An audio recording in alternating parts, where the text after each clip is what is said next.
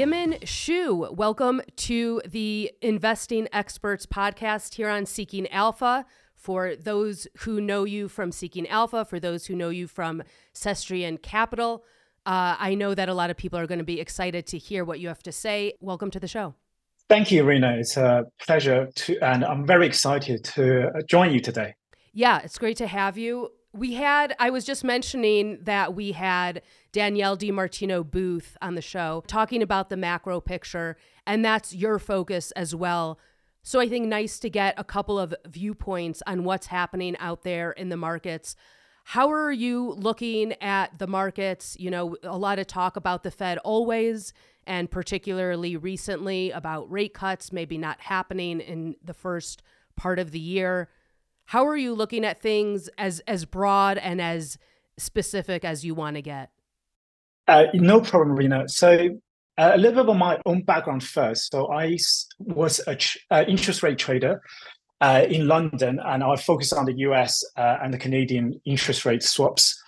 Um, so uh, I, I really spent a long time studying the Fed and how they were going to react given a particular set of data and the way they're looking and projecting into the future.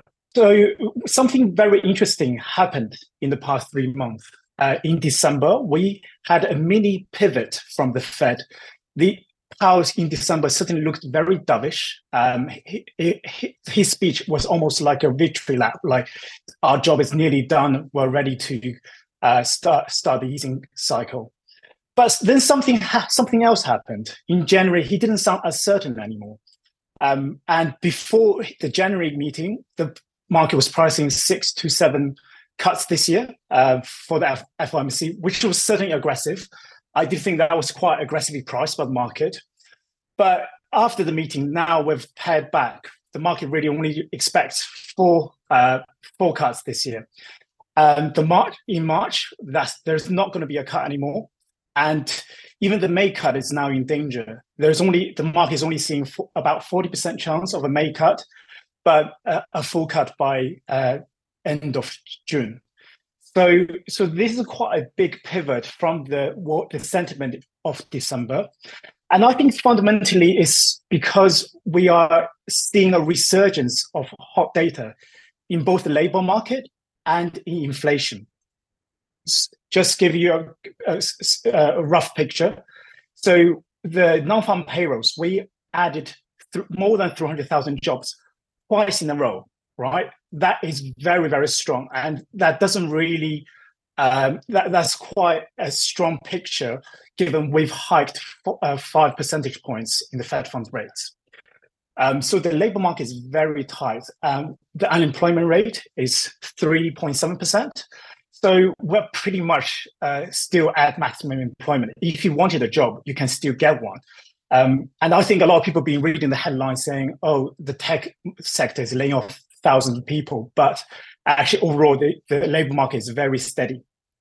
And then when it comes to inflation, last month, uh, last week we saw the January uh, CPI figures being very strong again.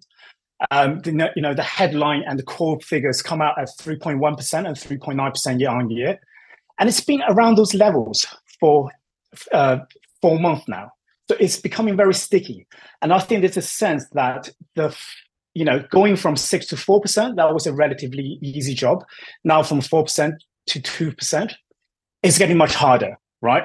Um, the CPCE has been much better. Um, it's given the Fed a much easier job on hand because the PCE tends to be a full percentage point below the CPI.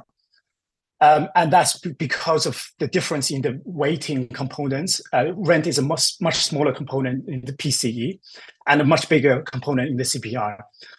So uh, PCE has been okay, been heading towards the 2% market uh, target. So the core PCE is at 2.9%. But still, like there is a worry that in the hot CPI figure and the PPI figure earlier in the month uh, could spill over into PCE. So there has been a rapid shift in sentiment given the back-to-back hot labor market readings and then the strong inflation readings. And we're now at a point where we're less, uh, the Fed is much less enthusiastic about cutting rates early. they don't want inflation to come back. They really want the inflation job to be completely done, um, and uh, before they can move on. Appreciate that color. Um, in terms of the employ- unemployment data or the employment data specifically. Yeah something that we were talking about with Danielle on that episode was the notion of whether that data is trustworthy, whether economic data coming out, including CPI, is trustworthy in general. And she was mentioning that the she felt like the unemployment data is the most manipulated, that there's too many aberrations to be able to account for. What are your thoughts on the value and the uh, kind of truthfulness behind specifically the employment data, and if you also want to get into CPI as well and and other data releases. I think if we start with the CPI first, because I think um, the CPI, the hot CPI data we saw recently, that could have been a one-off. Um, and uh, and this is because we just started the beginning of the year, and a lot of businesses would want to reset the price hike for the new year in one go rather than spreading it out into little price hikes throughout the year. So, for example, a restaurant could easily just raise the menu price by 10% in January and be done with it for the rest of the year. So, there are some seasonality factors for, or the year beginning factors that's not being accounted for in this traditional seasonality calculations. So, I think it's worthwhile waiting for the February and even the March data to see whether that's true and whether the hot CPI was a one-off this month. But it has been quite sticky in the past four months, like I mentioned just now. So it is a, a, could I think the Fed just needs more confidence uh, in seeing the number going down a bit more and not settle at a range way above the target range. As for the employment, I think um, the numbers have been very strong, but we have had a very tight labor market since COVID, and that's for a few reasons. A lot of people dropped out of the labor force after COVID.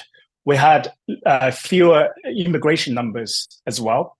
And so there's a general lack of supply in the labor market compared to the demand. And if you actually look at the GDP growth, um, GDP was growing 3.3% the last quarter, and now is on track to uh, 2.5% this quarter. It's been very, very strong, right? It's not, the strength is not associated with what you would expect at the peak of a rate, um, at, at the rate hiking cycle, right? So I don't think um, that uh, I don't think I think the labor market data are very strong, but I don't think they're unexpected and it could take a while. And even looking at the wage growth, uh, that's been very strong as well. Uh, it translates to over four percent uh, year on year. Um, so I think there is still a general labor shortage, uh, even if it's mani- let's say manipulated, uh, quote unquote.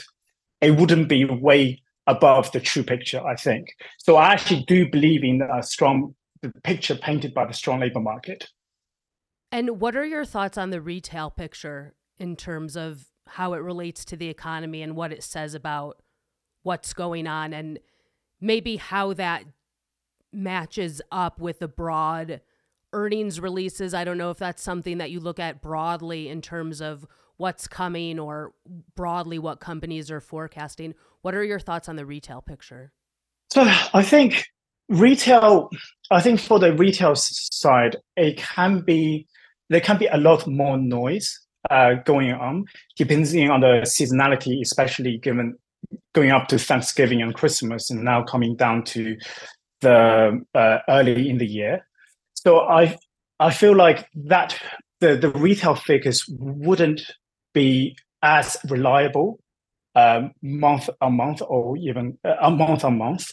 So I think I think it's it's much better to look at the inflation data, so the CPI and PCEs, uh, and ultimately that's what the Fed is focusing on, uh, especially the PCE data.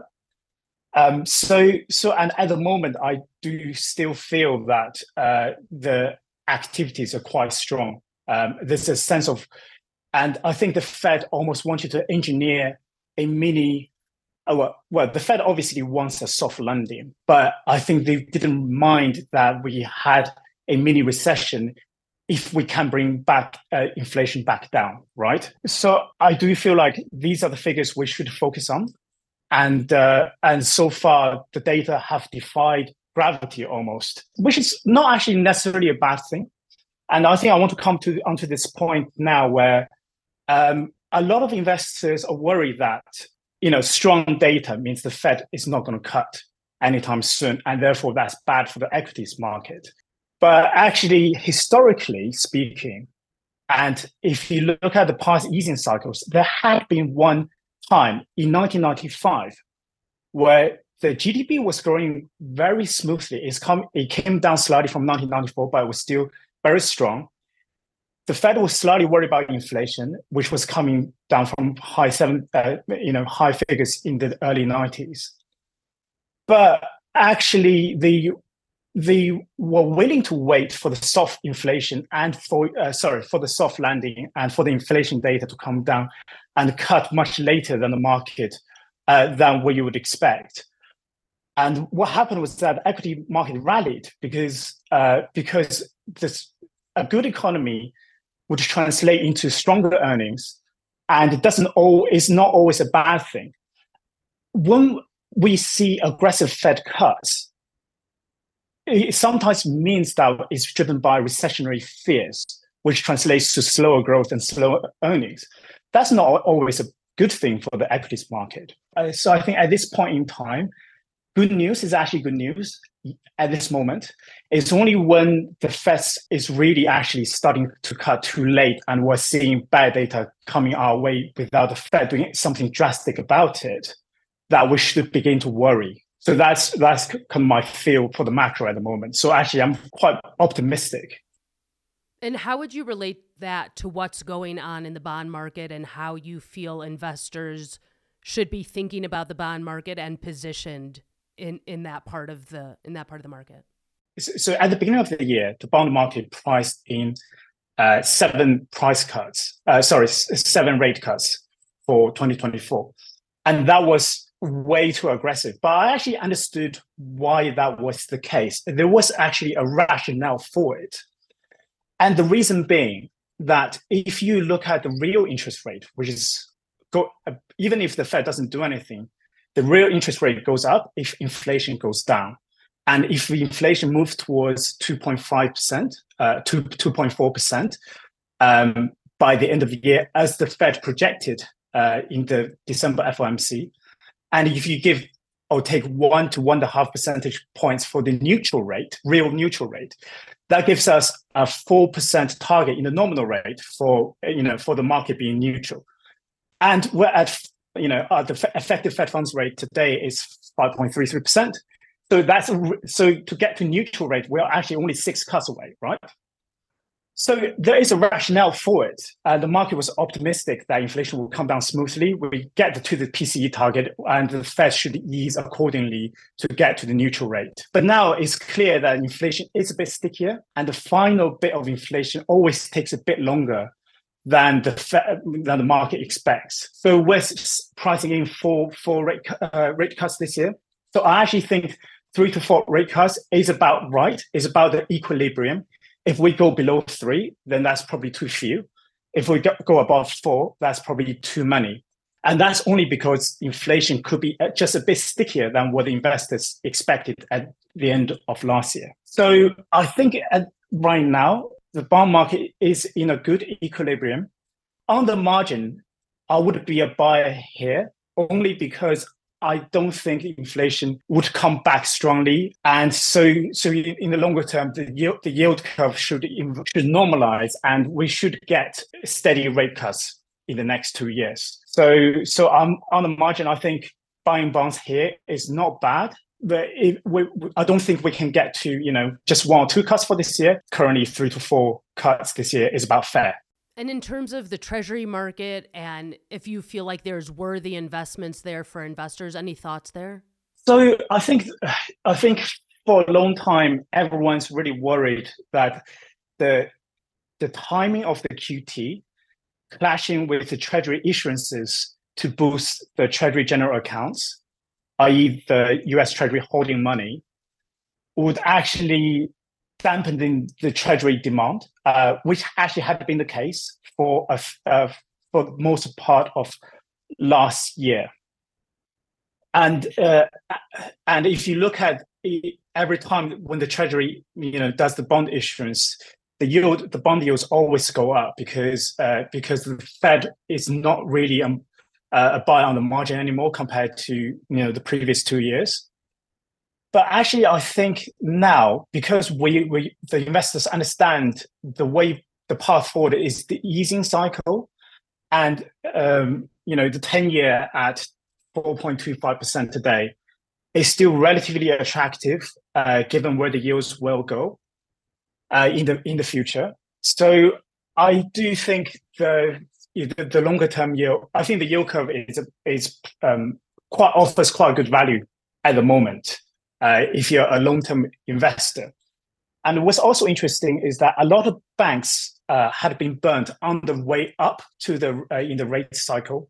What I mean is that if you look at the regional banking crisis last year, the regional banks locked in 10 year yields at, let's say, 2%, and the Fed hiked aggressively, um, and the bond portfolios essentially dropped, right, in terms of value. And Bank of, you know, Silicon Valley Bank has gone bust, but even Bank of America uh, has suffered a lot in terms of the portfolio value.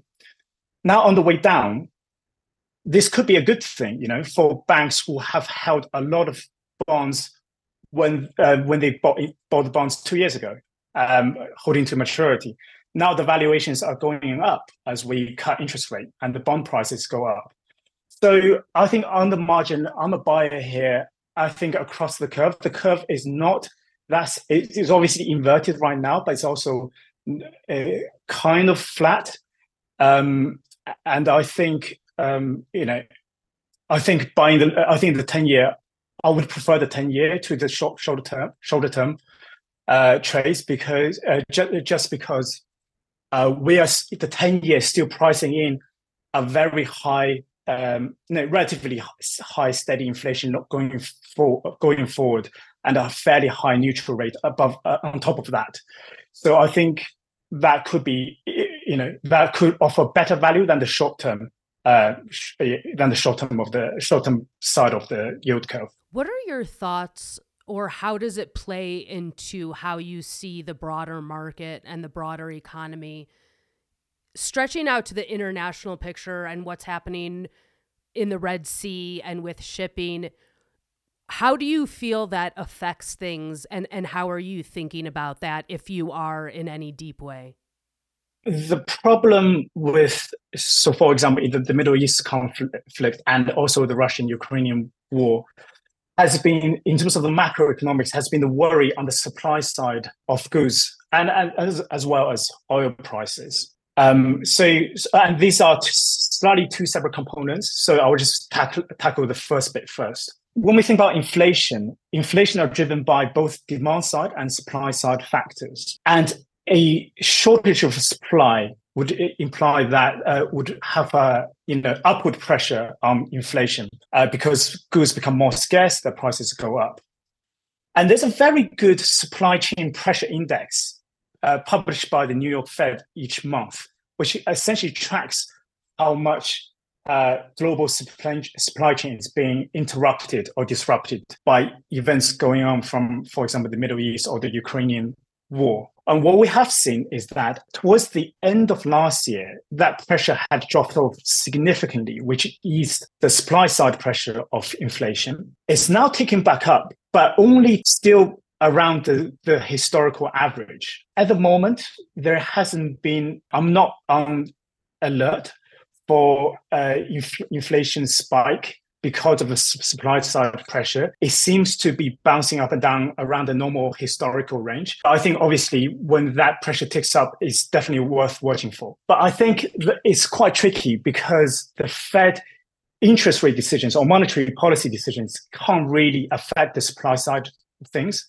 What the Fed can really target is on the demand side of things, right? Tightening the uh, lending, uh, you know, tightening the lending conditions, Uh, so banks don't lend out to businesses as much and um, trying to curb prices and demand. But it can't, the monetary policy can't really affect the supply side of things. But luckily, we don't see uh, issues yet, um, even though we're seeing a lot of news headline. That I don't see a concern. And on the other side is the commodity side, uh, which is oil. And uh, I think a lot of the uh, you know big hedge funds had positioned for a big oil rally last year and at the beginning of this year. But that rally hadn't manifested at all. You know, the WTI still as in, in the mid 70s. So it kind of tells me two things. First is that, you know, maybe the supply chain isn't as interrupted, which is what, what I just mentioned. But secondly, maybe uh, the market doesn't really think there is going to be a huge demand for oil uh, at the same time because of economic economic reasons. And that gives me a slight discomfort about the potential recession uh, recessionary fears. So i think this is like more like an early indicator that we could still get a re- recession and therefore not a soft landing but it's just one fact, early factor among many that we have to watch. So neither the supply chain nor the oil uh, side of things give me huge comfort right now, but we we definitely need to watch that. So speaking of the international picture, you're talking to us from the UK. What are your thoughts if you'd like to share what's happening in the UK, what's happening as as broadly international as you care to go? The UK has definitely not, uh, and I think internationally, countries outside the US just have not done as well as they have done compared with the US.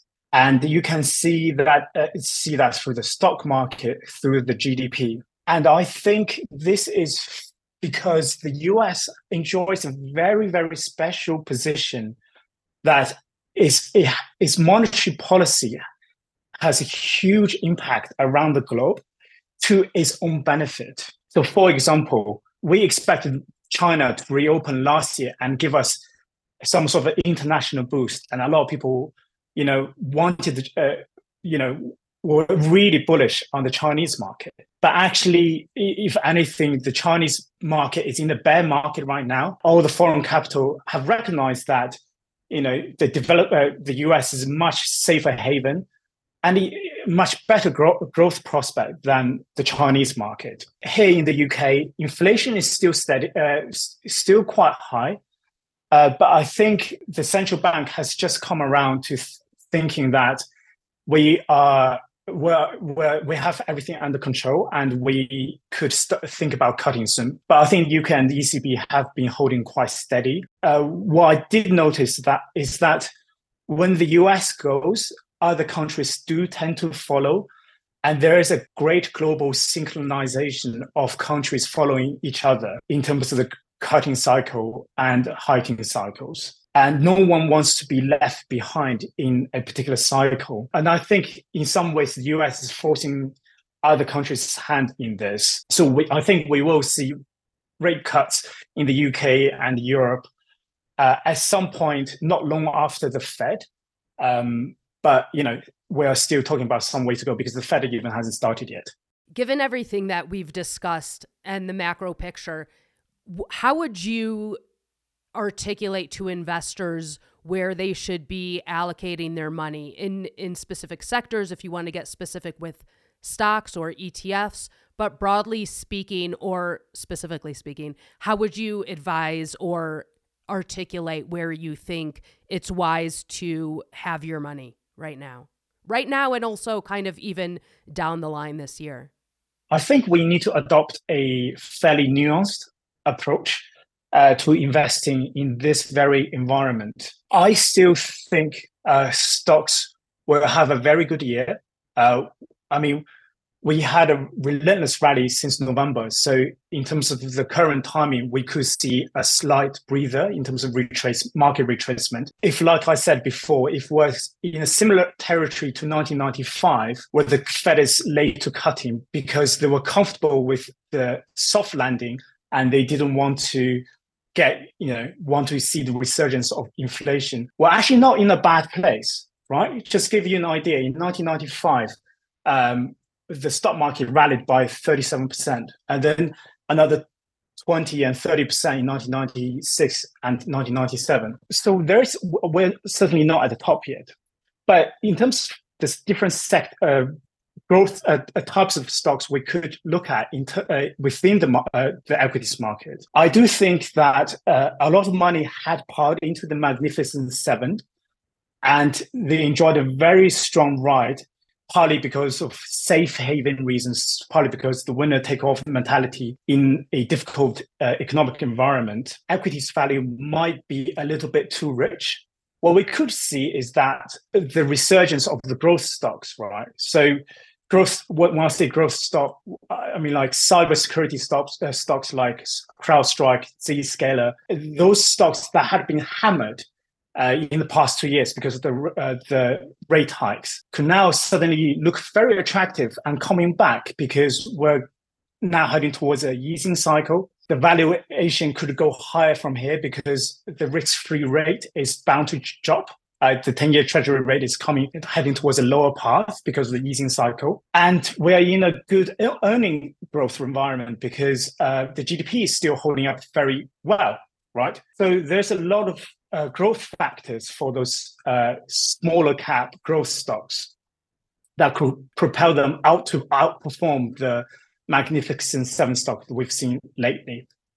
And uh, secondly, I do think um, 10 year bonds is on the margin is a buy here and it's a buy and hold. Uh, even if the yields go higher in the short term, I think as we head towards the easing cycle and the inflation fears die down, we could see you know, the longer term rate heading lower from here. So I think that the bond yields are quite attractive uh, for buying here. And I also think financial stocks could potentially uh, perform quite well. And the reason I say that is that up until last year, we always held this theory that interest rates are like the prices of products for banks you know they le- lend money and they charge an interest rate. And if that interest rate goes high because of the fed good days they have the banks have um, better income.